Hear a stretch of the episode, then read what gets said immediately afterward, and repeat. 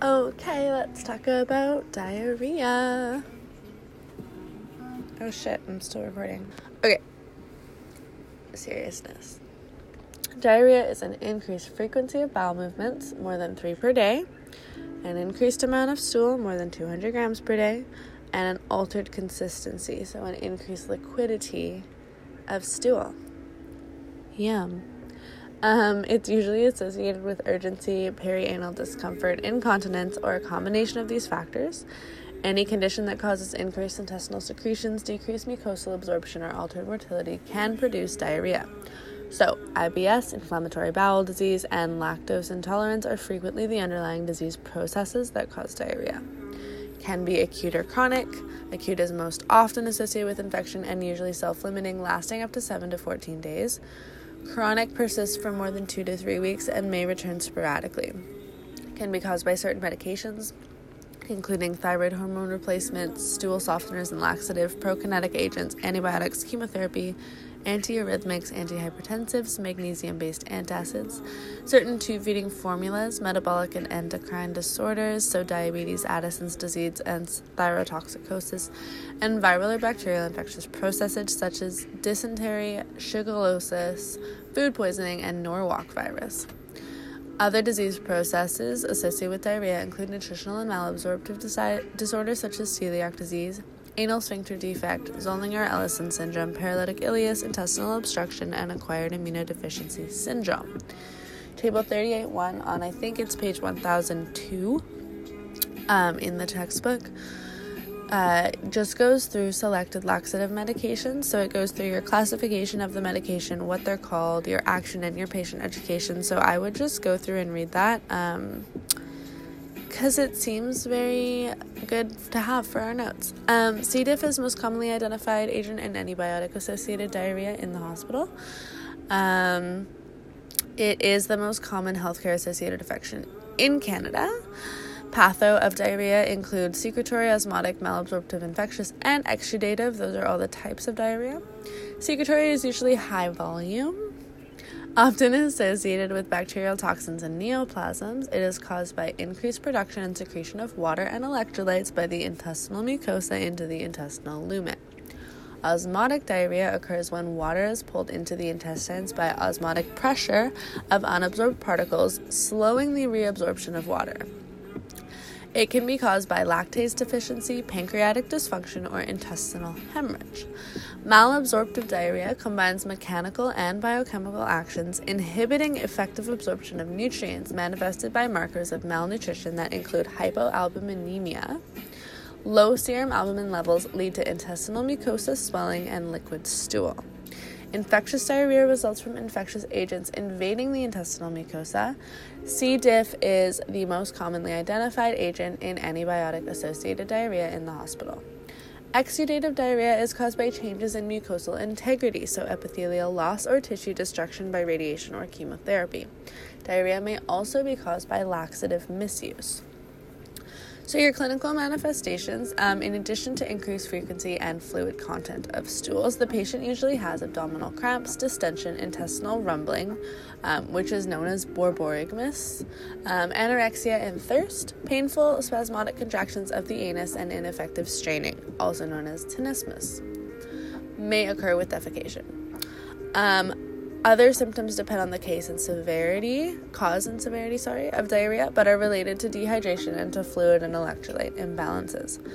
So, watery stools are characteristic of disorders of the small bowel, whereas loose semi solid stools are associated more often with disorders of the large bowel. Voluminous, greasy stools suggest intestinal malabsorption, and the presence of blood, mucus, and pus in stools suggests inflammatory enteritis or colitis. Oil drops on the toilet water are almost always diagnostic of pancreatic insufficiency, and nocturnal diarrhea may be a manifestation of diabetic neuropathy. Possibility of C. diff infection should be considered in all patients with unexplained diarrhea who are taking or have recently taken antibiotics. So, your assessment and diagnostic findings. Um, when the cause is not all obvious, um, the following diagnostic tests may be performed. So, CBC, serum chemistries, urinalysis, routine stool examination and stool examinations for infectious or parasitic organisms, bacterial toxins, blood, fat, electrolytes, and white blood cells. Endoscopy or barium enema may consist in identifying the cause. Complications include potential for cardiac dysrhythmias because of significant um, fluid and electrolyte loss, especially loss of potassium. Urinary output of less than 30 ml per hour for two to three consecutive hours. Muscle weakness, paresthesia, hypotension, anorexia, and drowsiness with a potassium level of less than 3.5 milliequivalents or millimoles per liter uh, must be reported. Chronic diarrhea can also result in skin care issues related to irritant dermatitis, which can be prevented by cleansing with a wet wipe, drying the skin, and then applying barrier cream. Uh, gerontologic considerations older patients may become dehydrated quickly and develop low potassium levels as a result of diarrhea. Um, nurse observes for clinical manifestations of muscle weakness, dysrhythmias, or decreased peristaltic motility that may lead to paralytic ileus. Older patient taking digitalis, um, such as digoxin, uh, must be aware of how quickly dehydration and hypokalemia can occur with diarrhea. Nurse teaches patient to recognize symptoms of hypokalemia because low levels of potassium potentiate the action of digitalis, leading to digitalis toxicity.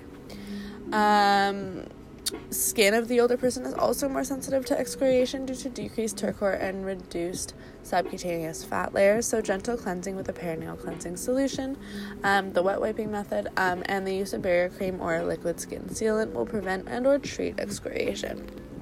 Medical management it's directed at controlling the symptoms, preventing complications, and eliminating or treating the underlying disease. So, certain medications, such as antibiotics and anti inflammatory agents and antidiarrheals, uh, may be used to reduce the severity of the diarrhea and treat the underlying di- disease. In most cases, loperamide is the medication of choice because it has fewer side effects than diphenoxylate. Recent research has discouraged use of antidiarrheal medications in favor of hydration, indicating inconclusive results and possible harmful effects from these drugs. Some research supports the use of probiotics. Um, nursing management includes assessing and monitoring characteristics of and pattern of diarrhea. Health history should um, address patients' medication therapy, medical and surgical history, and dietary patterns and intake. Reports of recent exposure to acute illness or recent travel to another geographic area are important.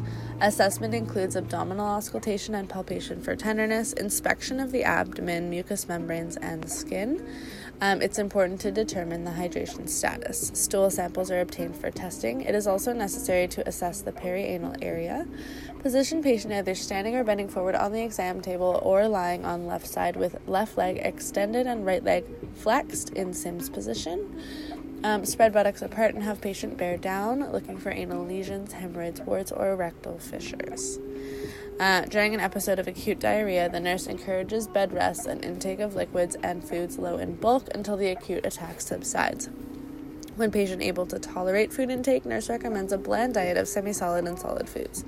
Patient should avoid caffeine, carbonated beverages, and very hot and very cold foods because they stimulate intestinal motility.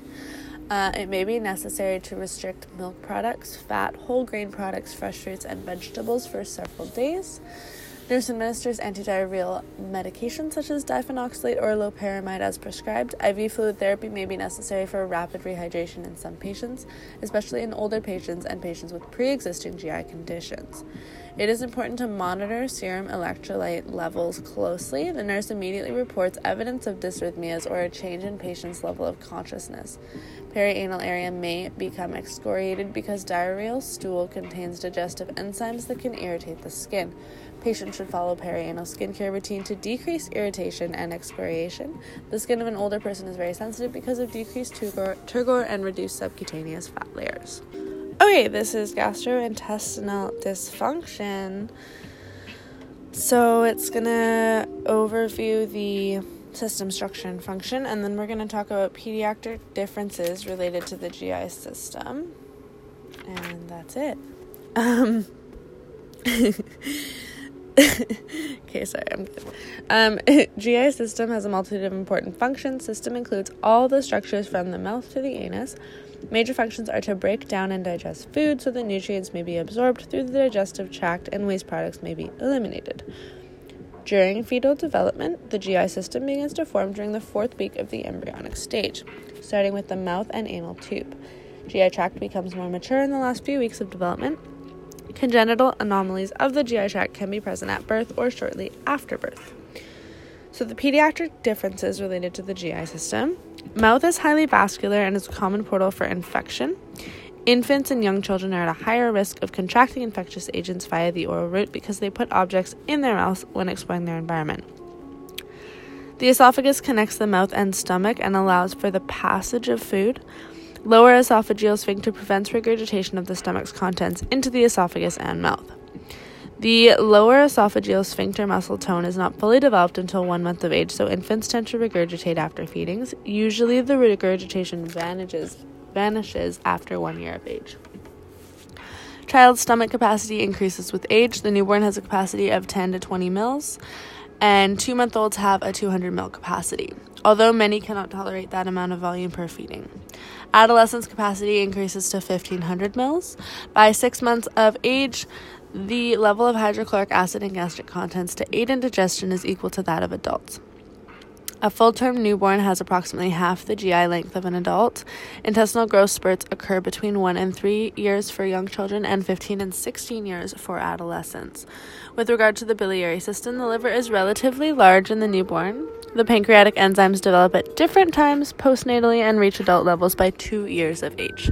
Okay, so the clinical manifestations of GI dysfunction in children include growth failure, so weight consistently below the third percentile, BMI index, sorry, BMI below the fifth percentile or a decrease from established growth pattern, spitting up or regurgitation, vomiting, projectile vomiting, nausea, constipation, encoparesis, so involuntary overflow of incontinent stool causing swelling or incontinence secondary to fecal retention or impaction diarrhea, hypoactive, hyperactive, or absent bowel sounds, abdominal distension, abdominal pain, GI bleeding. Um, so hematemesis, so vomiting of bright red or denatured blood. Hematochezia, so passage of bright red blood per rectum, usually indicating lower GI tract bleeding. And melena, so passage of dark colored tarry stools resulting from denatured blood, suggesting upper GI tract bleeding or bleeding from the right colon jaundice, um, dysphagia, dysfunctional swallowing, and fever. I am not doing the pharmacology readings because I there's a table on D2L that has all of the drugs we need to know and their actions and whatnot. So you can go look at that because it would be beneficial, I think, to look at it. And also, I'm too lazy to read the pharmacology readings, so I'm really sorry, but that's just how it's gonna go. Um, yeah.